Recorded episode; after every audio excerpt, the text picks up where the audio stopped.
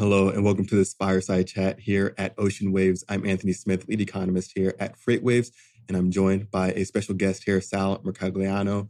He is an associate professor of history over at Campbell University, and I'm excited to have him on today. Sal, thanks for joining us. Oh, it's great to be with you, Anthony. So, Sal, you are dressed for the occasion. I love the tie, and I also love all your content. Um, for those who may not know, you have an active Twitter, active YouTube, and you really have been outlining what's been going on within the maritime situation for the past few months. Yeah, I think one of the things that's really important to do is to contextualize the information that's out there concerning the shipping industry. One of the things that I find being a historian, a former merchant mariner, and a kind of a, a commentator on maritime industry policy is to get it out there into the common people's you know lexicon. It's hard. People don't understand shipping and, and to put that into a context they understand i think it's a difficult thing. So that's one of the big things is the history of the industry. And so one of the big things that i've re- definitely heard throughout the supply chain not just within maritime but really the entire supply chain is that there have always been these issues kind of popping up from time to time. It's just now things have been really amplified due to COVID nineteen. Can you talk to a little bit some of uh, talk to some of the uh, issues that you we've seen historically that have just been amplified throughout this pandemic? Yeah, I think we're what we've seen before, Anthony, is is really isolated events. I mean, we've seen hurricanes and storms that have disrupted supply chains. We, uh, you know, one of the most recent ones was the uh, cyber attack on the Colonial Pipeline, which had an impact on fuel distribution in the southeastern part of the United States. But what really separates this from previous ones is they tend to be isolated, they tend to be finite. So, you know, within a set period of time, you can rectify it. Even when we've had, you know, historic damage done to a port or an infrastructure, we've been able to work around it. But what we're seeing right now is a global impact. And it's not just a global impact, but a prolonged global impact that continually seems to hit new hurdles the way you know you talked about covid being the first thing but then we're seeing resurgences of covid we're seeing port shutdowns we're seeing typhoons and and probably the, the, the element i think that's the most unusual right now is the absolute visualization of this issue with the anchorage off la and long beach where people are just seeing the, the growing amount of fleet of vessels there and the amount of cargo that's there. And people are, are visualizing that on the receiving end, but they're also seeing it on the shelves where there's less supplies than they've seen in the past. And everyone's going back to what happened in the summer and, and of 2020 when all of a sudden there were huge shortages of key commodities, toilet paper, paper towels, for example. And so, can we talk about some those commodity things happening right now? So, looking upstream, one of the big things that I'm always watching manufacturing, what's going on upstream, there have been shortages of commodities that have really put a strain on the supply chain, on production, on shipments, things like that. Can you talk to some of the strain on being able to get raw goods even into production areas or into factory areas to even produce these uh, initial goods to have them shipped across seas? Sure. I mean, obviously, you know, one of the things historically we've been able to do is really operate in a supply system that is push button. You push what you need and the system flows. And within a set amount of time, 30 to 40 days from Asia, you can have your goods delivered to you at your production facility or at the warehouses you need. And in truth, we've been doing that since the 70s with the introduction of containerization. We've been able to really make a, almost a seamless progression of goods. Freedom of the seas, the fact that the oceans are open to everybody, we've been able to move things without a problem. And as I said before, we've seen periodic times where there's a hiccup, you know, labor dispute on the West Coast. We've seen highways close or, or most recently railways close because of accidents. But what we're seeing right now is this disruption causing extended delays. And unfortunately, one of the things that we've done is set up our manufacturing and our distribution system to the point where we need, you know, I need these goods to arrive on time because we don't have the warehousing, we don't have the storeroom, we don't have the excess capacity that we once had. Instead, we're taking that capital that we were investing in kind of storage and maintenance and, and surplus, and we're applying it to other means. Some companies are operating on very thin margins. If you look at the container companies, for example, the big carriers that are out there, prior to 2008, the big recession, they were doing great. They were booming, huge economies all of a sudden. Then post 2008, they were operating on very narrow margins. You know, the news today is container companies are making huge profits. That wasn't the case prior to COVID, they were losing money in some cases, and they had excess capacity. And what we're seeing right now is capacity is being pushed both on ocean carriers and on the inland distribution side. And that's a unique situation. We've seen one or the other, but it's very infrequent that we see both of those come to play. I think I think the, the, the closest historical analogy we have to this was the oil shortage in the 70s when OPEC cut off supply, and then all of a sudden we sh- we saw gas lines and you know unable to keep up with consumption because distribution was such in the United States. We needed that import of oil, and it wasn't there.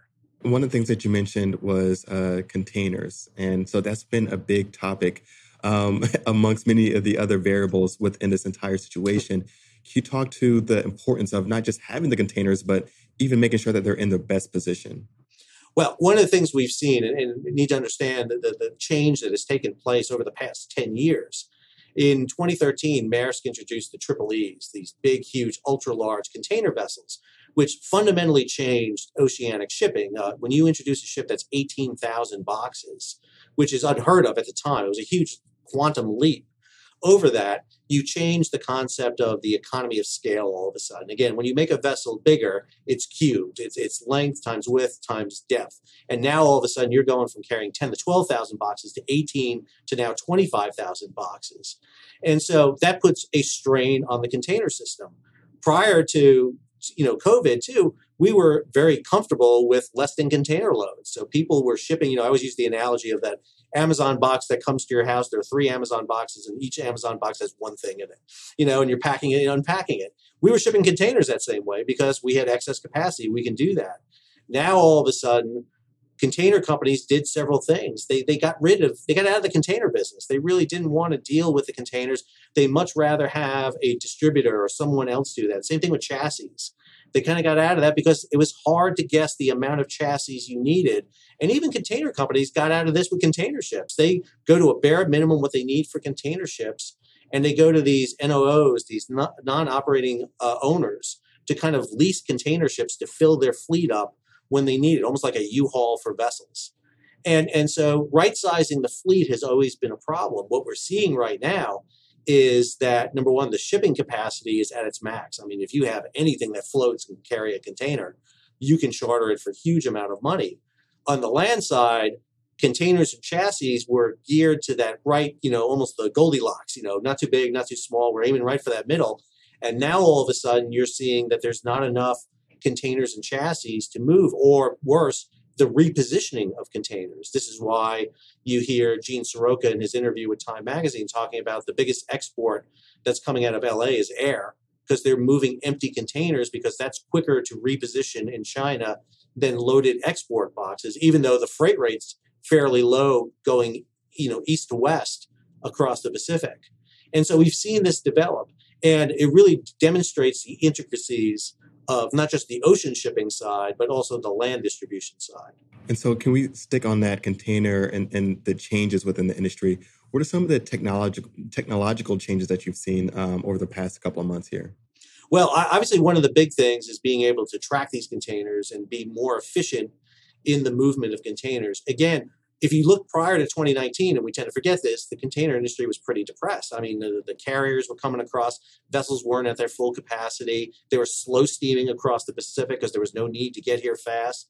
And so we had a better management and oversight of the containers. But what we missed was the ability to really track containers efficiently. If you look at yards and terminals in Asia, for example, extremely automated, tagging boxes, everything is moving almost seamlessly. And then when you come to the United States, it's it's much more manual, it's much more hand inputted, and plus, too, you have to remember too, there was a series of, of pretty nasty cyber attacks on container companies that are extremely leery of just relying completely on technology. And so, you know, after NotPetya hit Maersk in 2017, you have to get these redundancies put into place. And unfortunately, that slows the system even more when you have a paper trail that has to be backed up by the container trail. Add to it, you had that great story from Lori-Ann LaRocca talking about the fact that there's not a lot of, of, of you know, uh, internet service and connectivity in some of these yards so that you have black hole areas where you can't, even if you have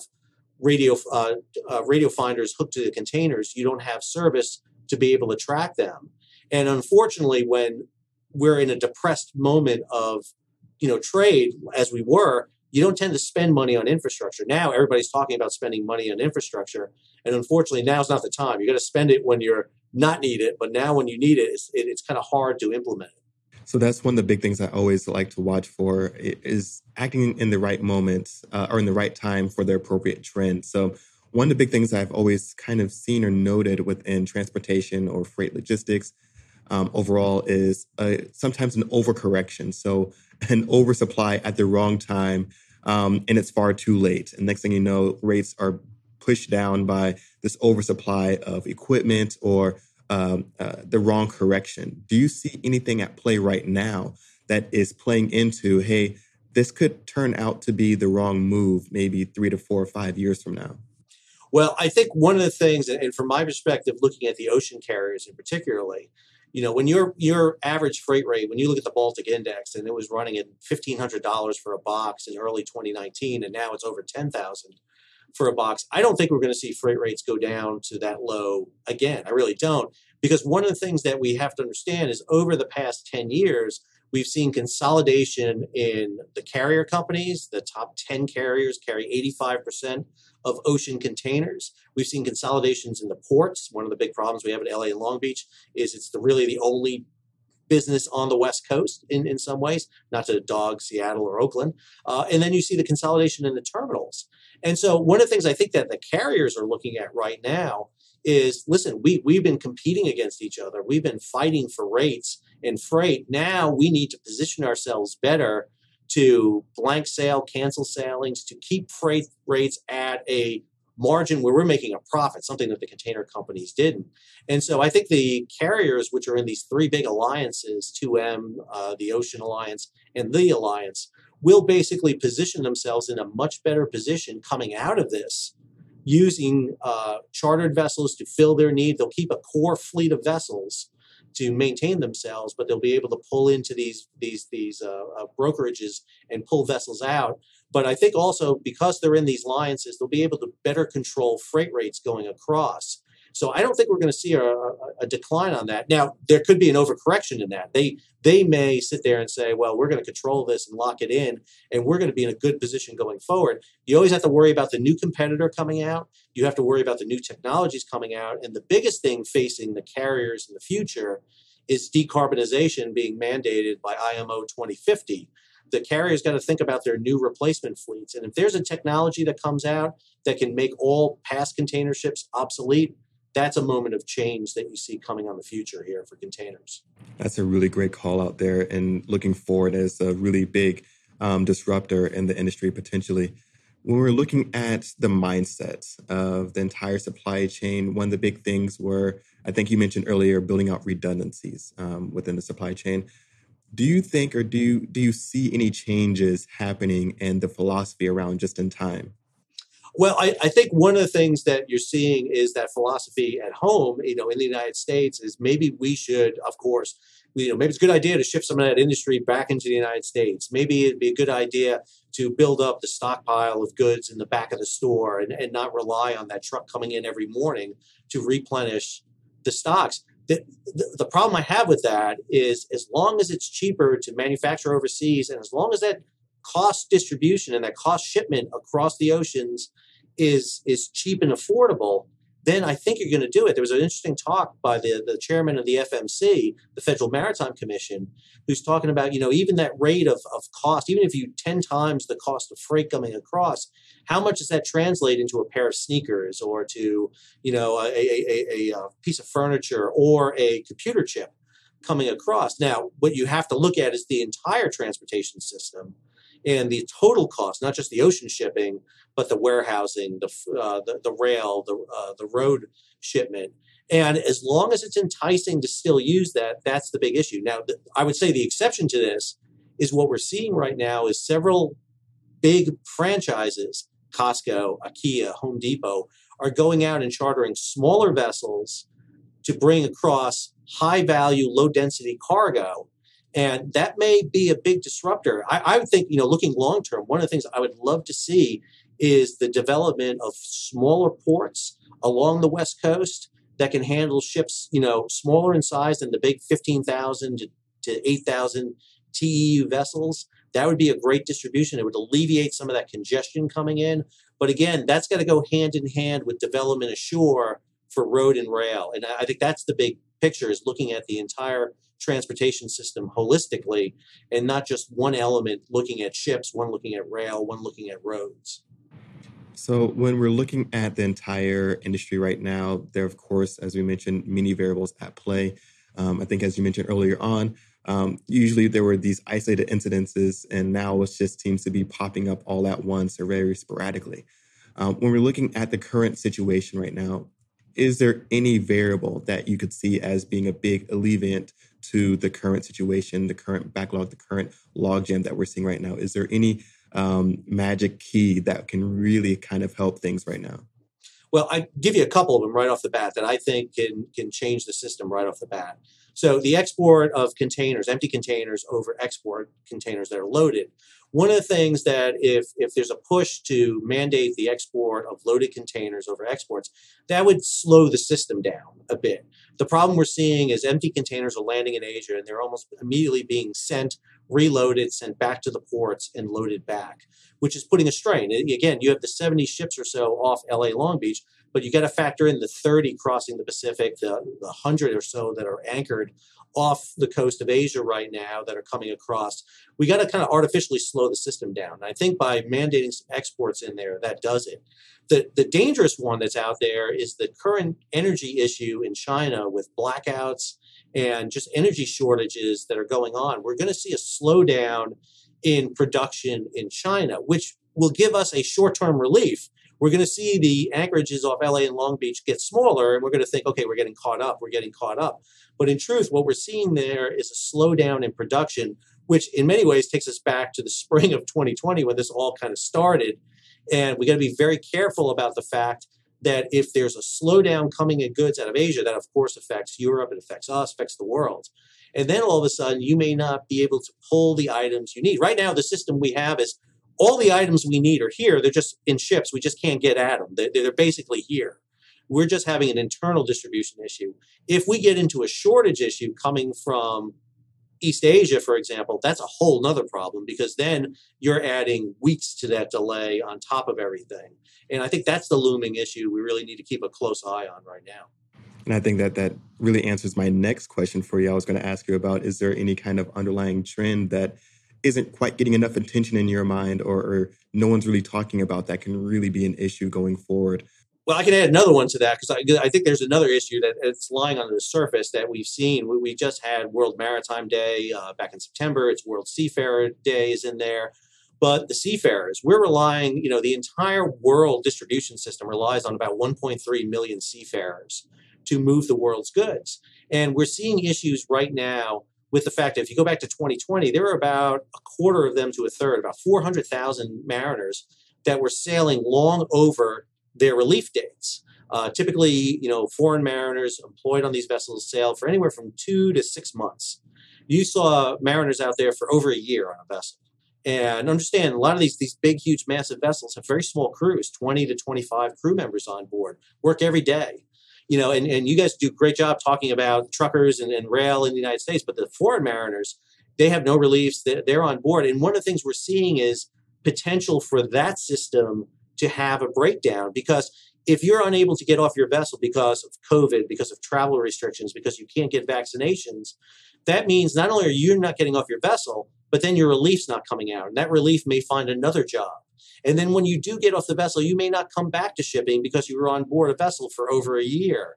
And what that means is if you lose the employees to man those vessels, like we see in trucking and rail right now, that can have a catastrophic effect on the movement of goods. And again, it's kind of out of the visibility. We don't see it too much. We don't talk about it too much.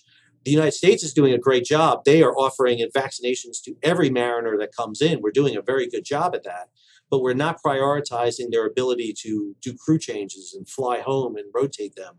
And that could have an impact. So I think that's a brilliant point there. And thank you so much for bringing that one up because it always comes back to employment. And it's one of those things that we don't quite factor in enough at times. Thank you so much for joining me for this for this fireside chat. Where can people reach out if they want to get in contact, they want to get more of your content, they want to interact or anything like that? Sure. Uh, you're welcome to follow me on Twitter uh, at Mercogliano Uh, have a very lively uh, Twitter debate, and I love to talk about this stuff. Uh, and as you mentioned, I started a YouTube channel, What's Going On with Shipping, where I post videos, two or three every week, talking about some stories, focus on some stories from FreightWaves coming out, and always looking at those big issues and kind of kind of peel the onion a little bit more deeper. About 15 to 20 minute videos that talk about the subject in a little bit more detail than typically you get in just a news story. Amazing, Sal. I appreciate you coming on. Thanks so much for the conversation. And thank you all for tuning in. That's going to do for this fireside chat, but stay tuned. There's plenty more content to come.